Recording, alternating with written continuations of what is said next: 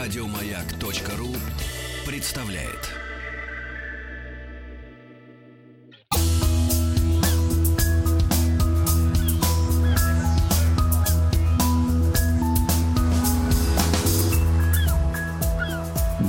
Голубая лента.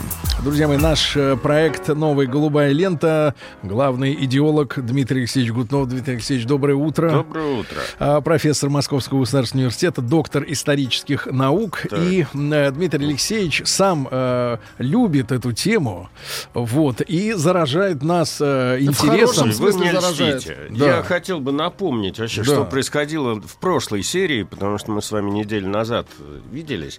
Я остановился на том, как э, два человека, это изобретатель Брунер, э, Брунель Изабард и э, Джуниус Смит начали конкурировать за проект парохода, который мог бы пересечь Атлантику только под паром и с углем, без парусов. И э, поначалу Джуниус Смит в этом деле проигрывал, потому что фирма его разорилась, и, грубо говоря, он не смог достроить свой корабль. А Брунель строил. И корабль-то известный был. Э, Как-то он назывался Western Union. Э, то есть, вру это, извините, Great Western. А, теперь, э, тогда Смит стал искать эм, подходящее судно, которое могло бы все-таки выполнить эту миссию. Естественно, такого корабля, который он хотел, не нашел. Ну, нашел какую-то посудину, которая называлась «Сириус», куда можно было взгромоздить э, паровую машину и все-таки, чтобы не потерять лицо, отправиться в плавание. В итоге таки действительно 3 апреля 1838 года в 10 часов 30 минут «Сириус» э, вышел в рейс э, примерно в одно и то же время, э, когда и вышел в рейс Western. Э, На борту у «Сириуса» было 37 членов экипажа, 98 пассажиров, одна стюардесса и 450 тонн угля. Одна.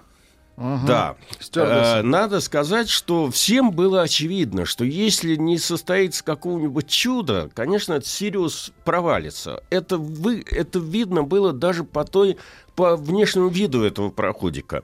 Вы понимаете, он сидел э, в воде чуть не по самую палубу, тяжело переваливался, так сказать, э, с борта на борт. И всем было очевидно, что если волна будет чуть побольше, он просто, так сказать, перевернется или потонет. Но чудо произошло.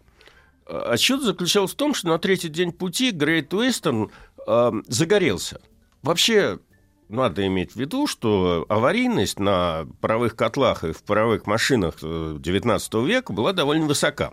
Э, Я тут не буду мучить слушателей статистикой, но, скажем, из 280 э, речных э, американских пароходов в первую половину XIX века, что-то такое э, в районе 26, значит, зар- у них котлы взрывались. Ну, просто. плюс уголек всегда под рукой. Да, и уголь там все Уже вместе. на корабле, да.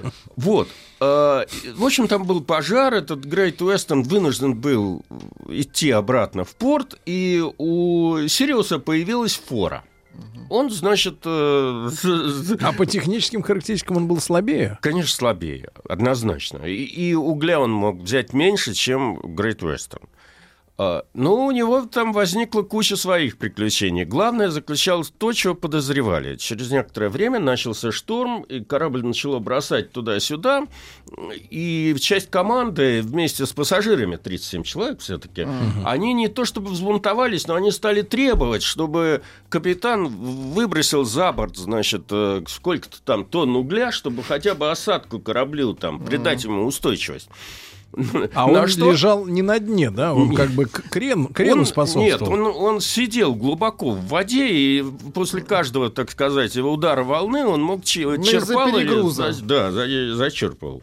Теперь в итоге довольно смешная история произошла, потому что капитан, который был э, фанатом тоже, значит, естественно, паровых двигателей, Выкинул он пассажиров. наставил, наставил на пассажиров и этих членов экипажа два Смит Вессона и сказал, что сначала он выбросит за борт пассажиров, а потом, если, значит, э, потребуется, он так расстанется с углем.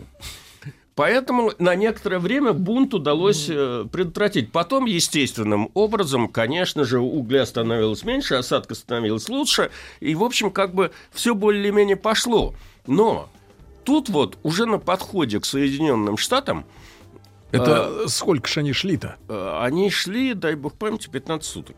И, и круглосуточно работали эти паровые машины. Да, и они уже в конце, то не, не доходя там двух суток до хода до Нью-Йорка, угля у него не было. И А, тогда он велел сначала рубить мачты, потом разбирать э, разного рода трапы и м, палубу. Потом перешел на пассажиров. Э, Нет, пассажиров он не сжигал, но последней каплей, которая позволила ему дойти до этого, вы будете смеяться, он Так. там сжег всех кукол э, детей пассажиров. То есть у, детей были куклы. и Очень разные. много кукол. Несколько тонн кукол было на корабле. он, это все пустил в ход. Представляете? Это все смешно, конечно, но тем не менее. Вот. И он стал чемпионом, правильно? Ну, то есть первым. Нет, он не стал чемпионом. На самом деле он прошел э, из Ливерпуля в Нью-Йорк за 17 суток, в обратную сторону 15 суток. Эм, но это был первый переход, который, э, по сути дела, был проведен без парусов.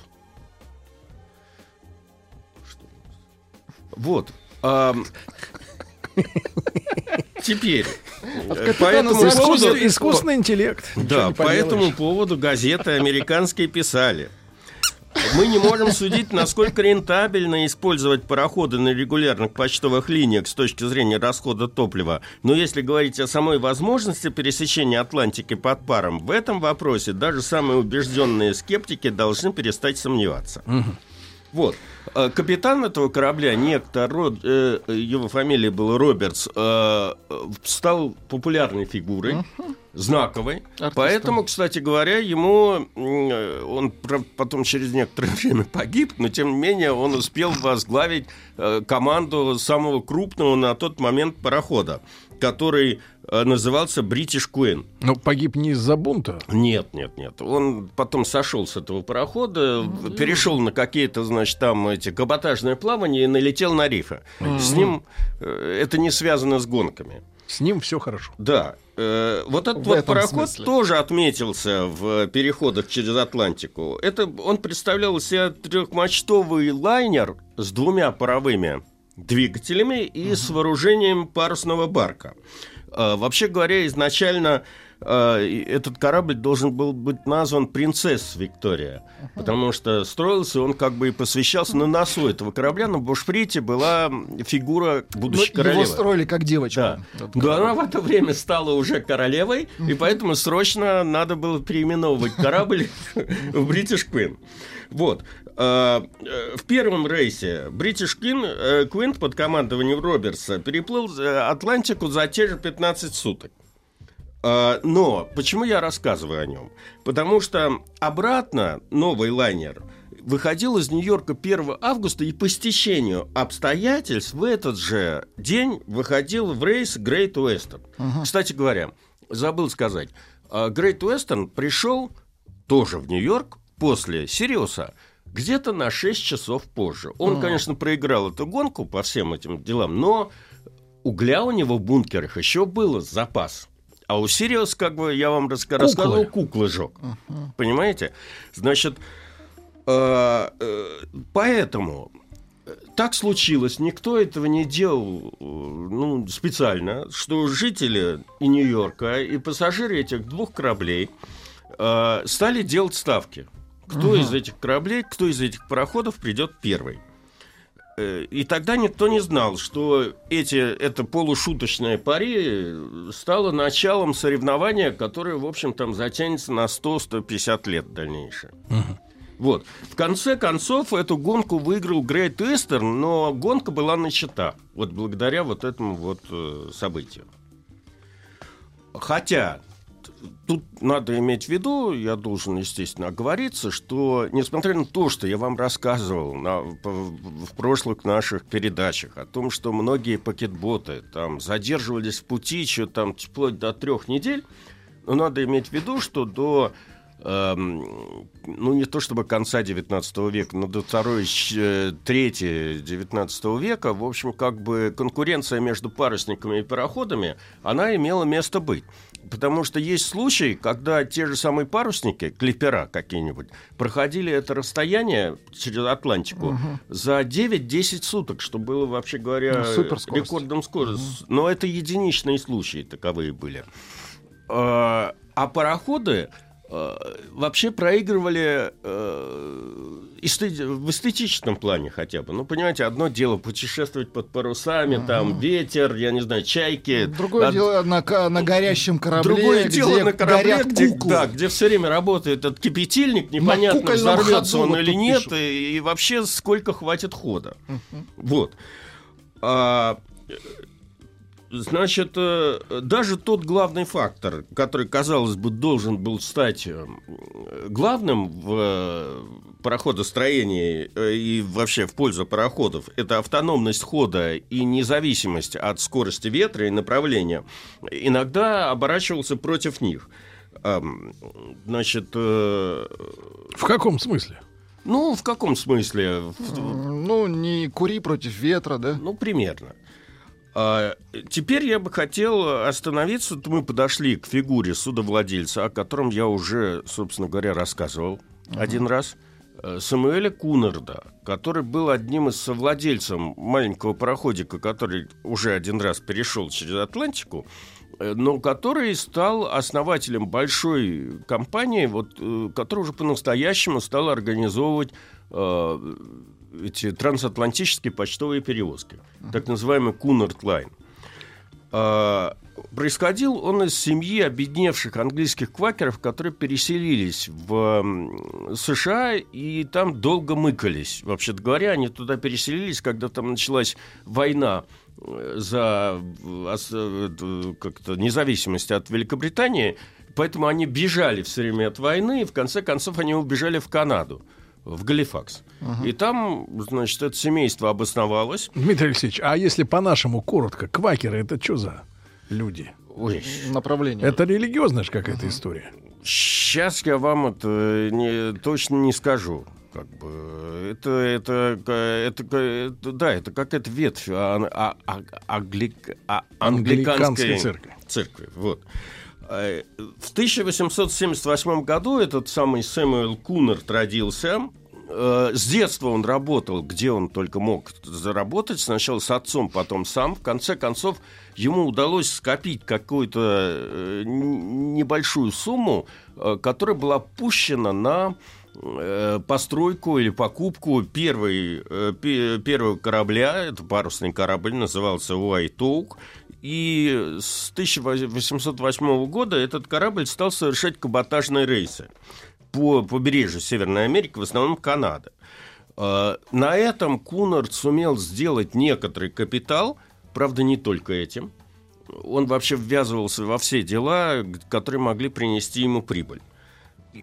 Известно, что он там имел какое-то количество лесопилок, он, значит, там рубил деревья в Канаде и перевозил их, добыча угля, золотишко мыл. В общем, к 50 годам он э, составил себе хороший капитал. По тем временам он стал миллионером, у него была благополучная семья, Э, значит, но кон- он мог вообще оставить дела, передать там дела сыну, сыновьям.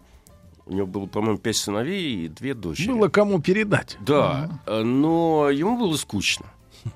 И он, да, и он стал Он затевать, значит, э, стал думать, как бы ему... Э, э, повеселить себя. Да, повеселить. Какому количеству людей помогли пережить скуку фильмы, телепрограммы, книги? Ну, тогда не было фильмов или телепрограмм, поэтому он как бы, да, думал как бы... То есть ему не важны были деньги. Да. Ему нужно было какое-то предприятие, которое приносило бы ему удовольствие и тому подобное. Вот. А, в- неожиданно для окружающих он отправился в Европу, в Лондон, и стал убеждать лордов британского адмиралтейства в своей новой, тогда это считалось фикс-идее, регулярной доставки почты из Европы в Америку и обратно. Чтобы ему поверили, он снял довольно фешенебельную контору на площади Пикадилли, Приоделся. приоделся, да, стал давать приемы какие-то. В общем, стал убеждать англичан в этом деле. Надо сказать, что э, он даже обещал спустить на воду первый пароход, который этим будет заниматься, в 1800 1 мая 1840 года. А, э, вообще он планировал построить три подобных парохода.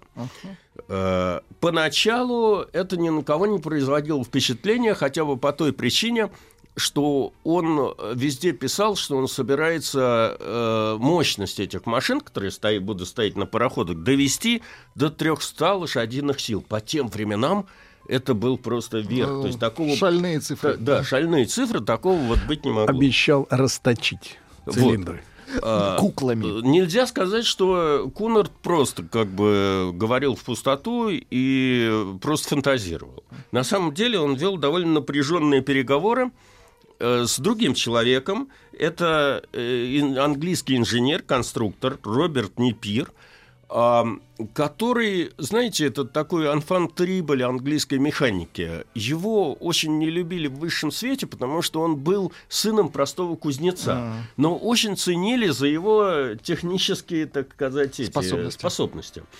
И э, Нейпир, значит, создал несколько паровых двигателей, и он из рекламных же целей в общем, согласился продать и сконструировать для Кунарда специальные вот эти вот паровые двигатели, причем продал их по тем временам за бесценок. Потом в воспоминаниях прода- э, как бы объяснял это, что он сделал это умышленно в целях рекламы.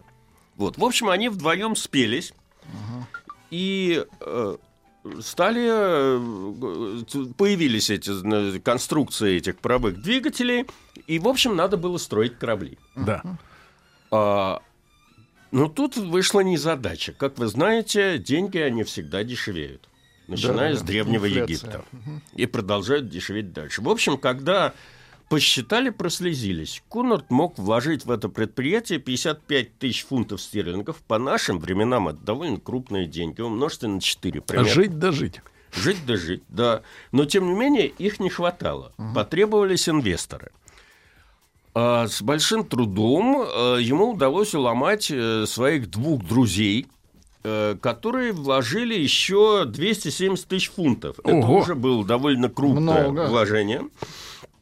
Вот. э, И была создана компания трансатлантических перевозок, которая формально сначала называлась э, British and North American Royal Mail Steam Packet Company, а в просторечии и потом впоследствии ее называли Cunard Line. И, собственно говоря, вот который и выдумала в эту, эту и Кунарт этот выдумал вот этот вот и конкурс, и э, символ этого конкурса. То есть Ленту. голубую ленту, которая на самом деле вешалась на мачте победившего корабля. Долгое время. до А 30-х. если мачты нет, а только труба? Такого не бывало еще. А, вот Опасно. Друзья мои, Без Дмитрий мачты. Алексеевич Гутнов с нами сегодня, доктор исторических наук. Э, Про пароходы мы сегодня говорим. После новостей продолжим.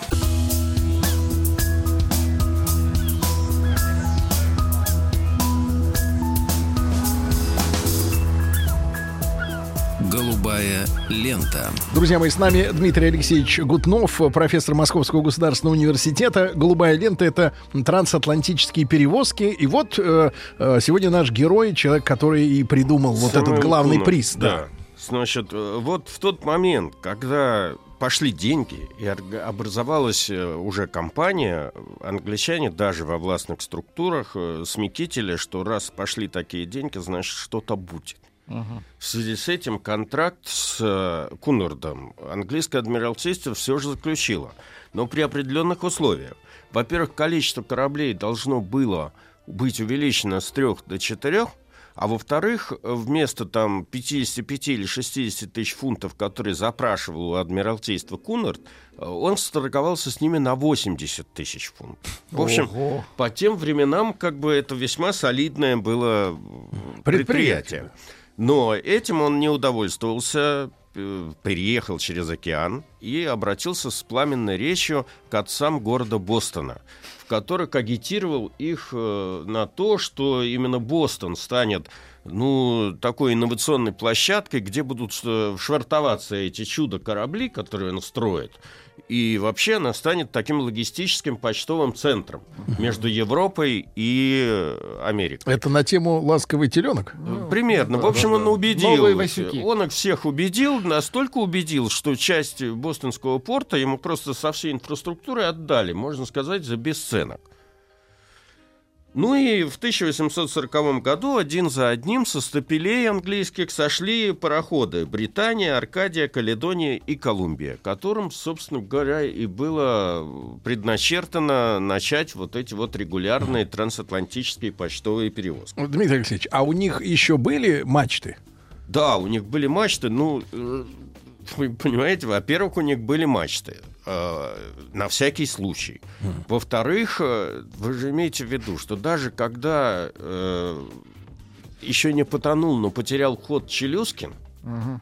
Отто Юлевич Шмидт, который командовал экспедицией, пытался стабилизировать корабль и придать э, дрейфу какое-то на- направленное движение тем, что он на мачты Челюскина навесил паруса. Мгм. Но это были Некоторые. не те мачты. Ну, конечно, это были уже радиомачты, но все равно какие-никакие.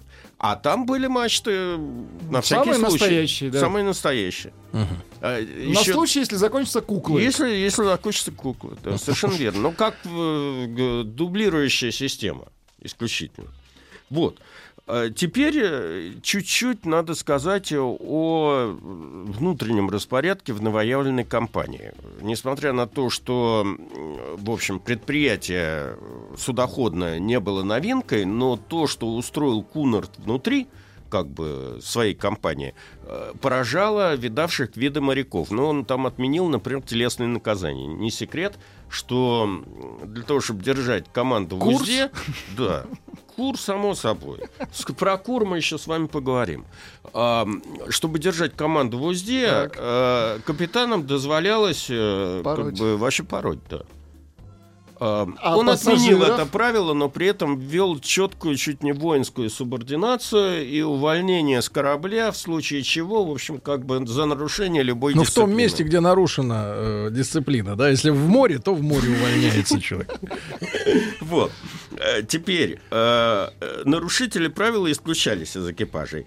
А Теперь много внимания уделялось тому, что сейчас называется техника безопасности. Опять же, из-за того, что паровые котлы постоянно взрывались и вообще требовали к себе осторожного отношения, он э, на уровне внутренних инструкций распорядился, во-первых, не гнать машину полный ход, или, по крайней мере, постоянно снимать с этих манометров показания и записывать их в судовой журнал. И вообще как бы щадить, так сказать, эти все мощности и относиться с уважением к технике. А, Те же требования были и к штурманам. Э, Вести корабль э, э, не, не проторенными маршрутами, а чтобы гарантированно дойти в нужное время в нужное место. То есть общий, так сказать, настрой его распоряжений было в том, чтобы как можно ми- минимизировать риски поначалу. И вот на этих условиях первый корабль, Британия, вышла из Ливерпуля в свой первый рейс, э, где э, на на борту находилось 63 пассажира, э, и э, среди этих пассажиров был сам Кунард вместе со своей дочерью. То есть он таким образом показывал всем, что его корабли настолько безопасны, что он даже, в общем, как бы доверяет им свою жизнь, жизнь своей дочери. А, по Дочь традиции... в рекламу засунул. И, ну, по- Опять по, же, у большому дочери- счету это было так. У дочери куклы, опять же, были, наверняка. Ну, Ну, наверняка, полезно. если... А если насколько комфортабельны были условия? Вот, очень хороший вопрос. Дело в том, что через два года после описываемых Ну, одна событий... каюта точно, я понял. Да, через, да, да, у капитана. через два года после описываемых событий на этом пароходе путешествовал Чарльз Диккенс. Который, значит, в своих американских тетрадях чудесно описал э, то, что там творилось. Значит, хотя, если говорить, так сказать, пока не словами Чарльза Диккенса, а что это был за пароход, надо иметь в виду. что пароход был двупалубным по традиции пакетботов. На верхней палубе находились каюты офицеров, камбус, пекарня, крошечное курительное помещение и, к вашему вопросу о курах, только там было стойло для коровы Которые Одной? должны были Одной? съесть одной, да, потому что они рассчитывали, что они все-таки за две недели доплывут. Коровы должно было хватить На неделю корова. на неделю примерно. Вот. А зачем ей тогда стоило? Теперь в носу, э, на носу корабля э, каюты второго класса и два обеденных салона. Треть судна занимала паровая машина, котлы и вся И уголь. техническая инфраструктура. Надо иметь в виду, что сам Кунард довольно долгое время, до 60-х годов, позиционировал свои перевозки как премиум-класс и вообще не заботился о жизни и, так сказать, э, потребностях иммигрантов, которые должны были, которые хотели, так сказать, переехать из Европы в Америку. э, Задешево. и задешево, и вообще переехать, потому что другого пути, как через океан на кораблях переплыть, не было. Но э, кают эконом-класса, или, грубо говоря, в общем, туда этих самых не пускали простых иммигрантов. Теперь относительно э, уровня комфорта.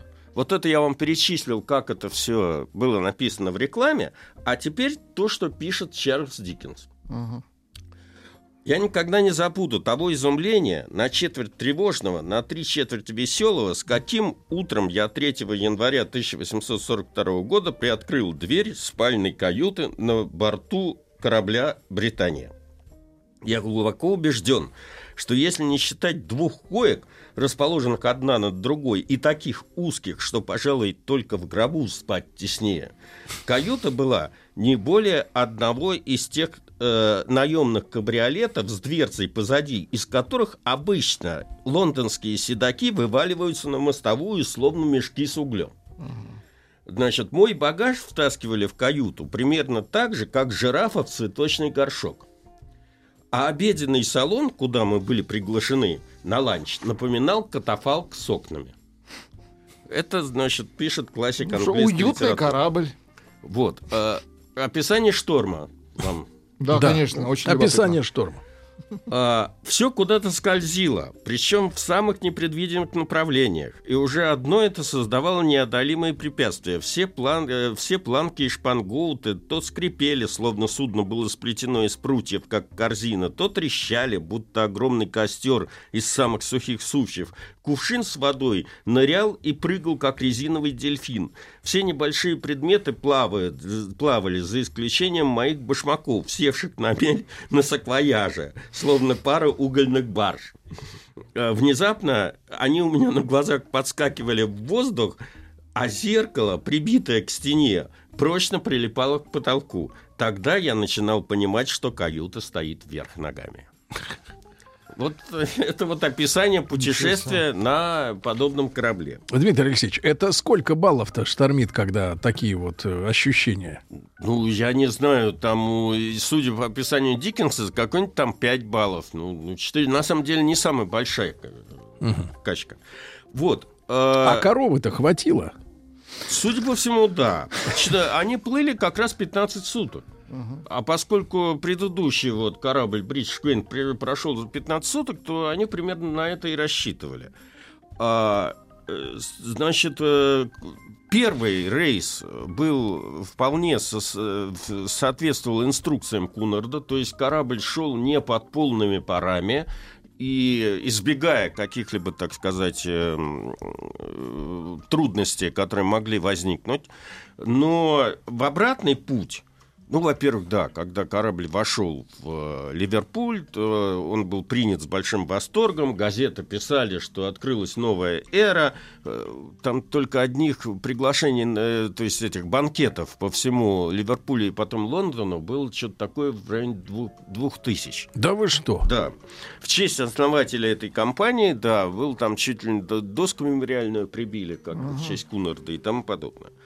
А в обратный путь корабль вышел уже, э, и да, они прибавили пару, и в итоге котлы работали на полную мощность, машины работали на полную мощность, и они дошли э, до Бостона за 10 суток. Ого! И это было Полтора новым- раза? Да, это было новым мировым Быстро, рекордом да. по тем временам. А, э, ну, э, значит... э, Каст корова, значит, э, да, Пол, пол коровы осталось. да, в обратку. Кстати говоря, да, на обратном рейсе, когда они плыли, появился первый в истории трансатлантических перевозок «Заяц». Как, пока они «Заяц»? там, А, да, мгм. да, который прятался в угольном В вот угле. этом бункере. Э, Не знаю, кто его пустил на корабль, но тем не менее он Его был обнаружен. засыпали. Он, он был обнаружен там, там, в бункере. Где он там прятался, я не знаю. Это к вопросу о всех этих событиях по поводу Может, пересечения Ла-Манша, да, нелегальным образом. Вот. А, что, что, что было интересно? Э, Ну, этого зайца вынуждены были довести таки до этого Бостона, э, но содрали с него всю наличность, которая у него была в кармане. Видимо, которые все подъемные, которые этот человек хотел, на которые он хотел жить в Америке. Они составляли 10 фунтов, 12 шиллингов, а также золотые часы. И хотя по виду этого человека было совершенно очевидно, что часы были не его, но, значит, эм, за неимением, так сказать, настоящего хозяина, э, часы были реквизированы в оплату его переезда через э, Атлантику. А, Интересно, ну, после этого регулярные рейсы э, в компании Кунерда шли довольно д- долго, и он лет 10 был э, просто у него не было конкурентов на Ат- в Атлантике. Именно его пароходы э, совершали вот эти вот регулярные рейсы. 10 лет человек не скучал. Сергей Стилавин и его друзья.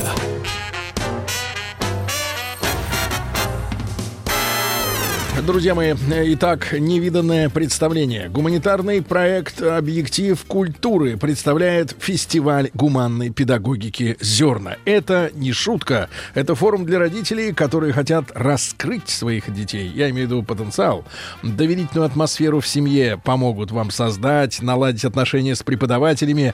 Со 2 по 4 ноября в Korston Club Hotel пройдет этот замечательный фестиваль гуманной педагогики. М, Лекции, консультации, мастер-классы ведущих педагогиков, э, извините, педагогов и психологов, пардон, вот, которые работают по новейшим методикам специальной литературы. В общем, все-все-все. Регистрируйтесь на портале зернафест.ком.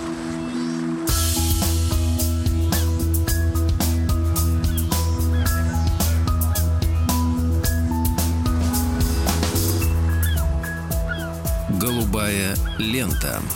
Ну что же, в нашей студии Дмитрий Алексеевич Гутнов, представитель негуманной Да, вот педагогики. я как-то сразу Да, Дмитрий Алексеевич. А вот так Если есть гуманная педагогика, значит, должна быть негуманная Да. педагогика. Да, вот этот вопрос мы э, ставим перед вами. Сразу хочется понять, где дефиниция. Да, значит, Дмитрий Алексеевич. Итак, э, 10 лет жил товарищ, э, не скучал, веселился, получал прибыль. Э, Да, пока у него не появились конкуренты, но об этом я расскажу как-нибудь в другой раз, потому что я не хочу начинать и, и, обор- заканчивать. и обрывать на этом. Поэтому чуть-чуть сконцентрируюсь все-таки еще на Кунарде. Ну, например, такие вещи малоизвестные, что рекламу это, фи- его фирме, этот Кунард Лайн, э, дал сам Жюль Верн. Причем не где-нибудь, а в э, романе «80 лье под водой» А, про подводную лодку Наутилус. Кстати говоря, как я для себя открыл, само название Наутилус, ведь этот он не выдумал, Жюль Верн, это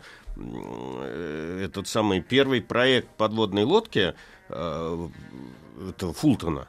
Назывался Наутилус. ага. То, То есть он А украл. он рекламу давал за деньги? э, это я не знаю, но я цитирую. То, что у современных Жюля авторов Верна. э, тоже можно встретить и я зубную цитирую, пасту, и я автомобили. цитирую Жюля Верна Да. по его роману. Да. Он писал, за первые 26 лет своего существования суда пароходства Кунард- Кунарда две тысячи раз пересекли Атлантический океан и ни разу не отменили рейса и ни разу не потеряли ни одного письма, ни одного человека и ни одного судна. Понимаете, это он вплел в э, ткань э, романа, не знаю, за деньги или действительно авторитет Кунарда среди путешествующих и бо- болеющих морской романтикой людей был настолько, так сказать, силен. Вот. Э, Всего же, если говорить о первых кораблях, вот о которых мы сейчас говорим, э, Британия совершила 40 рейсов через океан, после чего в 49 году ее продали Германии.